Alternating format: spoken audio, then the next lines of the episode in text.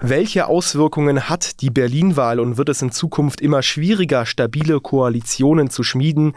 Darüber spreche ich jetzt mit dem Politikwissenschaftler Professor Dr. Jürgen Falter. Schönen guten Tag, Herr Professor Falter. Guten Tag. Herr Falter, alle regierenden Parteien haben bei der Wahl verloren. Trotzdem wollen SPD, Grüne und Linke über eine Fortführung der Koalition sprechen. Auf der anderen Seite sieht Markus Söder eine Regierung ohne CDU als Missachtung der Demokratie. Ja, was sagt diese Wahl in Berlin eigentlich aus? Ja gut, ich sage zunächst einmal aus, dass es immer schwieriger ist, für Koalitionen Wahlen zu gewinnen angesichts der Probleme, vor denen vor allen Dingen in den Metropolen, in den großen Städten die Parteien stehen. Es sagt aber auch aus, dass es keinen eindeutigen Wahlsieger gibt, sondern dass es einzig und allein davon abhängt, welche Konstellation, welche Koalition eine Mehrheit im Abgeordnetenhaus zustande bekommt. Jetzt war die Wahlbeteiligung in Berlin ja geringer als im Jahr 2021. Das lag wahrscheinlich auch an den Wahlpannen oder dass die Menschen da einfach auch keine Lust haben, zweimal zur Wahl gehen zu müssen. Ich glaube, das hat schon etwas damit zu tun, dass die Leute, sagen wir, etwas frustriert waren, dass aus ihrer ersten Stimme dann oder ihrem ersten Wahlgang nichts geworden ist und dass sie dann innerhalb kurzer Zeit, kürzerer Zeit schon wieder zur Wahl gehen sollten. Da ist sicherlich eine bestimmte Verdrossenheit dabei.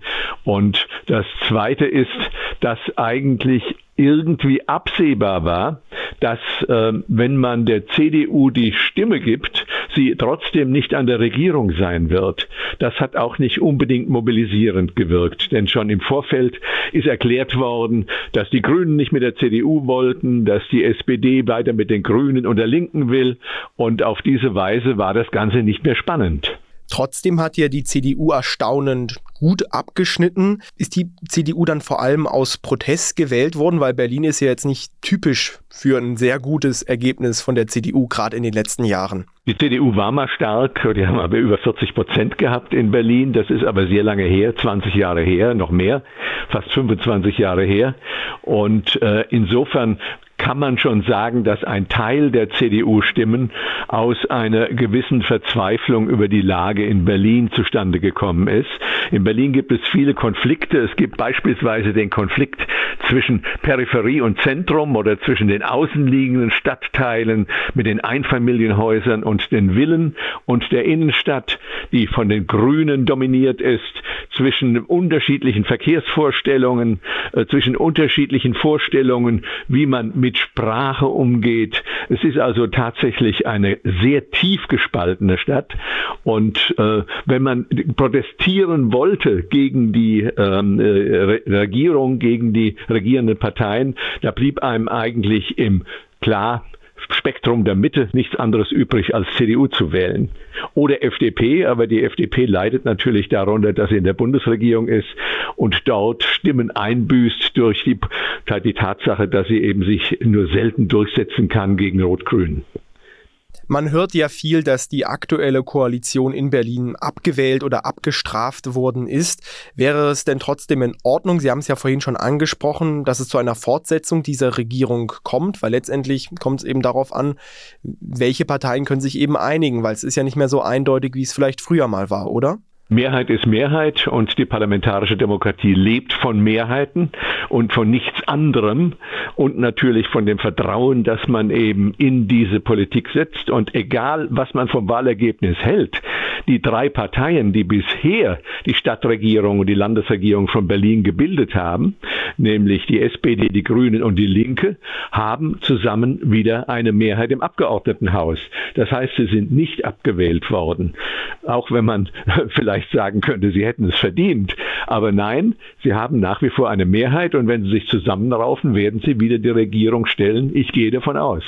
Mhm. Wäre es vielleicht manchmal aber gesünder, jetzt vielleicht auch gerade bei Franziska Giffey, wenn man eben so eine deutliche Wahlniederlage auch im eingesteht, um letztendlich mehr Vertrauen bei den Bürgerinnen und Bürgern zurückzugewinnen? Ja, das wäre sicherlich äh, nicht sinnlos, aber das hängt von ihr ab und von ihrer Partei und von nichts anderem. Und wenn ihre Partei der Überzeugung ist, sie hat niemanden anders, der hm, an der Spitze stehen soll, der regierende Bürgermeisterin wieder werden soll, und dann wird Frau Giffey im Amt bleiben, auch wenn das sicherlich sagen wir mal, ein bisschen wieder am Vertrauen in die Politik und die Politikerkaste nagt. Jetzt sind wir, Herr Falter, ja ein Radiosender aus Bayern. Im Oktober sind ja auch hier Landtagswahlen in Bayern.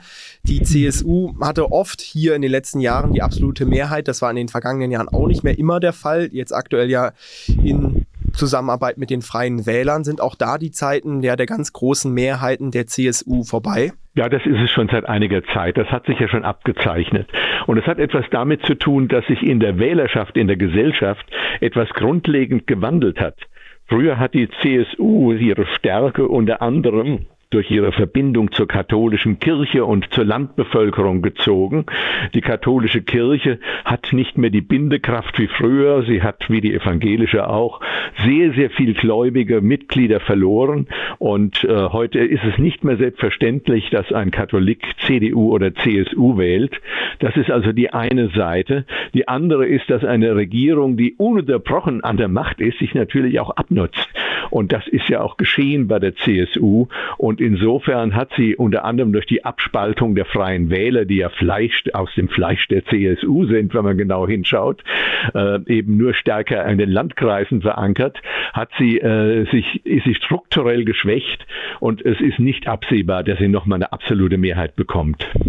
Jetzt ist Markus Söder ja einer der bekanntesten Politiker, sage ich mal, in Bayern, aber auch in ganz Deutschland. Glauben Sie, dass er wiedergewählt wird? Also gerade in der Corona-Zeit, gerade was wir auch hier als Radiosender miterlebt haben, wurde er auch schon sehr angefeindet, auch wegen seiner Corona-Politik oder auch wegen seines Wechselspiels mal Team Vorsicht, mal Team Augenmaß. Glauben Sie aber trotzdem, dass er ja eine erfolgreiche Wahl dieses Jahr hinlegt? Das ist ihm durchaus zuzutrauen. Er ist ja wirklich ein Profipolitiker, wie man ihn sich nur vorstellen kann. Flexibel, charismatisch, äh, dominant. Und ähm, ich glaube schon, dass die jetzige Koalition ähm, auch bei der Wahl eine Mehrheit zustande bekommen kann. Ohne Söder wäre es vielleicht schwieriger als mit Söder. Söder ist schon eine Führungsfigur und wird auch allgemein so anerkannt und angefeindet entsprechend. Liegt das vielleicht aber auch daran, dass einfach die Konkurrenz, also die parteiliche Konkurrenz in Bayern einfach auch keine guten Alternativen oder keine ernstzunehmende Alternative ist für viele hier in Bayern? Das ist eines der Probleme natürlich. Die CSU ist schon immer noch äh, breit verwurzelt in der Fläche, nicht mehr so wie früher, aber doch noch äh, sehr gut aufgestellt als Organisation, als eine Organisation, die auch viele, viele Verbindungen in Organisationen des vorpolitischen Feldes hat, in Vereine beispielsweise auf der lokalen Ebene.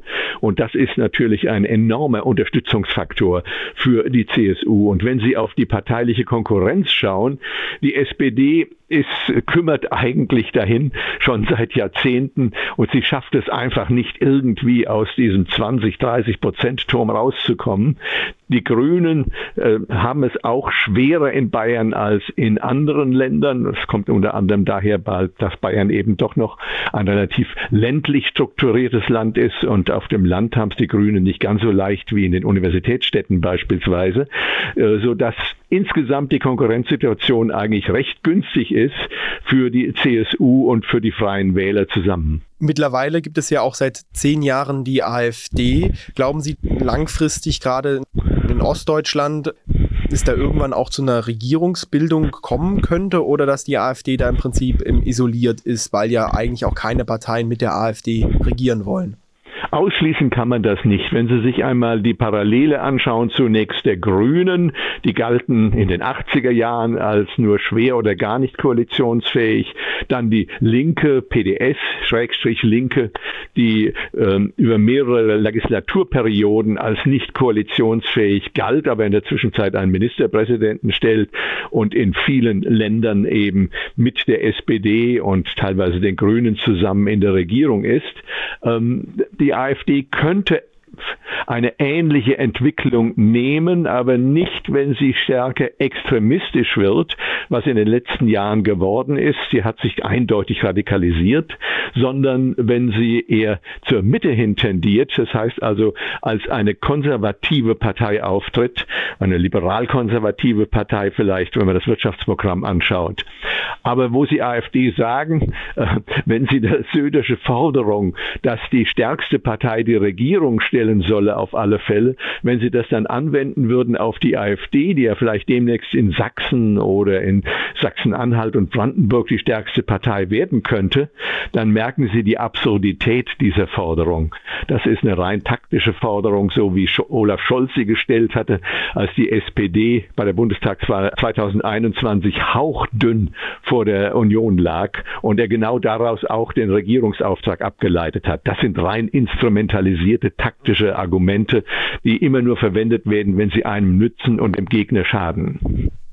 Ja, wahrscheinlich würde Markus Söder dann in dem Fall was anderes sagen. Ich komme jetzt nochmal auf ein anderes Thema zu sprechen, Herr Professor Falter, und zwar kein besonders schönes Thema, und zwar dauert der Krieg in der Ukraine ja mittlerweile schon fast ein Jahr.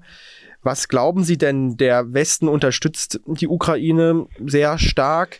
Was glauben Sie denn, wie wird dieser Krieg irgendwann mal enden? Also eine Lösung ist ja aktuell noch nicht in Sicht. Da ist der Wahlforscher natürlich überfragt. Ich kann ihn höchstens als ein informierter Zeitungsleser hier in dem Fall antworten. Und äh, so wie es aussieht, wird dieser Krieg sich noch lange hinziehen. Er wird, äh, ist ein Abnutzungskrieg nach allem, was man sehen kann. Und ähm, ich glaube nicht, dass irgendeine der Parteien endgültig die Oberhand behalten wird und kann. Russland ist nicht bezwingbar. Das heißt, die äh, Ukraine kann nicht siegen im klassischen Sinn. Sinne. Sie kann versuchen, die Russen aus Teilen der besetzten Gebiete zu vertreiben, aber am Ende wird es nötig sein, zu einer Verhandlungslösung zu kommen. Und es sagt sich natürlich leicht aus der deutschen Warte, aber wir haben das ja selbst auch schon erlebt. Eventuell muss die Ukraine einen Teil des Gebietes, das von russischsprachigen bewohnt ist und die sich für die Russland entscheiden würden, tatsächlich abtreten oder auf es verzichten. Es wird am Ende auf so etwas hinauslaufen, schätze ich. Herr Falter, dann sage ich vielen herzlichen Dank für das Gespräch und für das angenehme Interview und natürlich für Ihre Zeit. Besten Dank auch Ihnen und viel Erfolg weiter.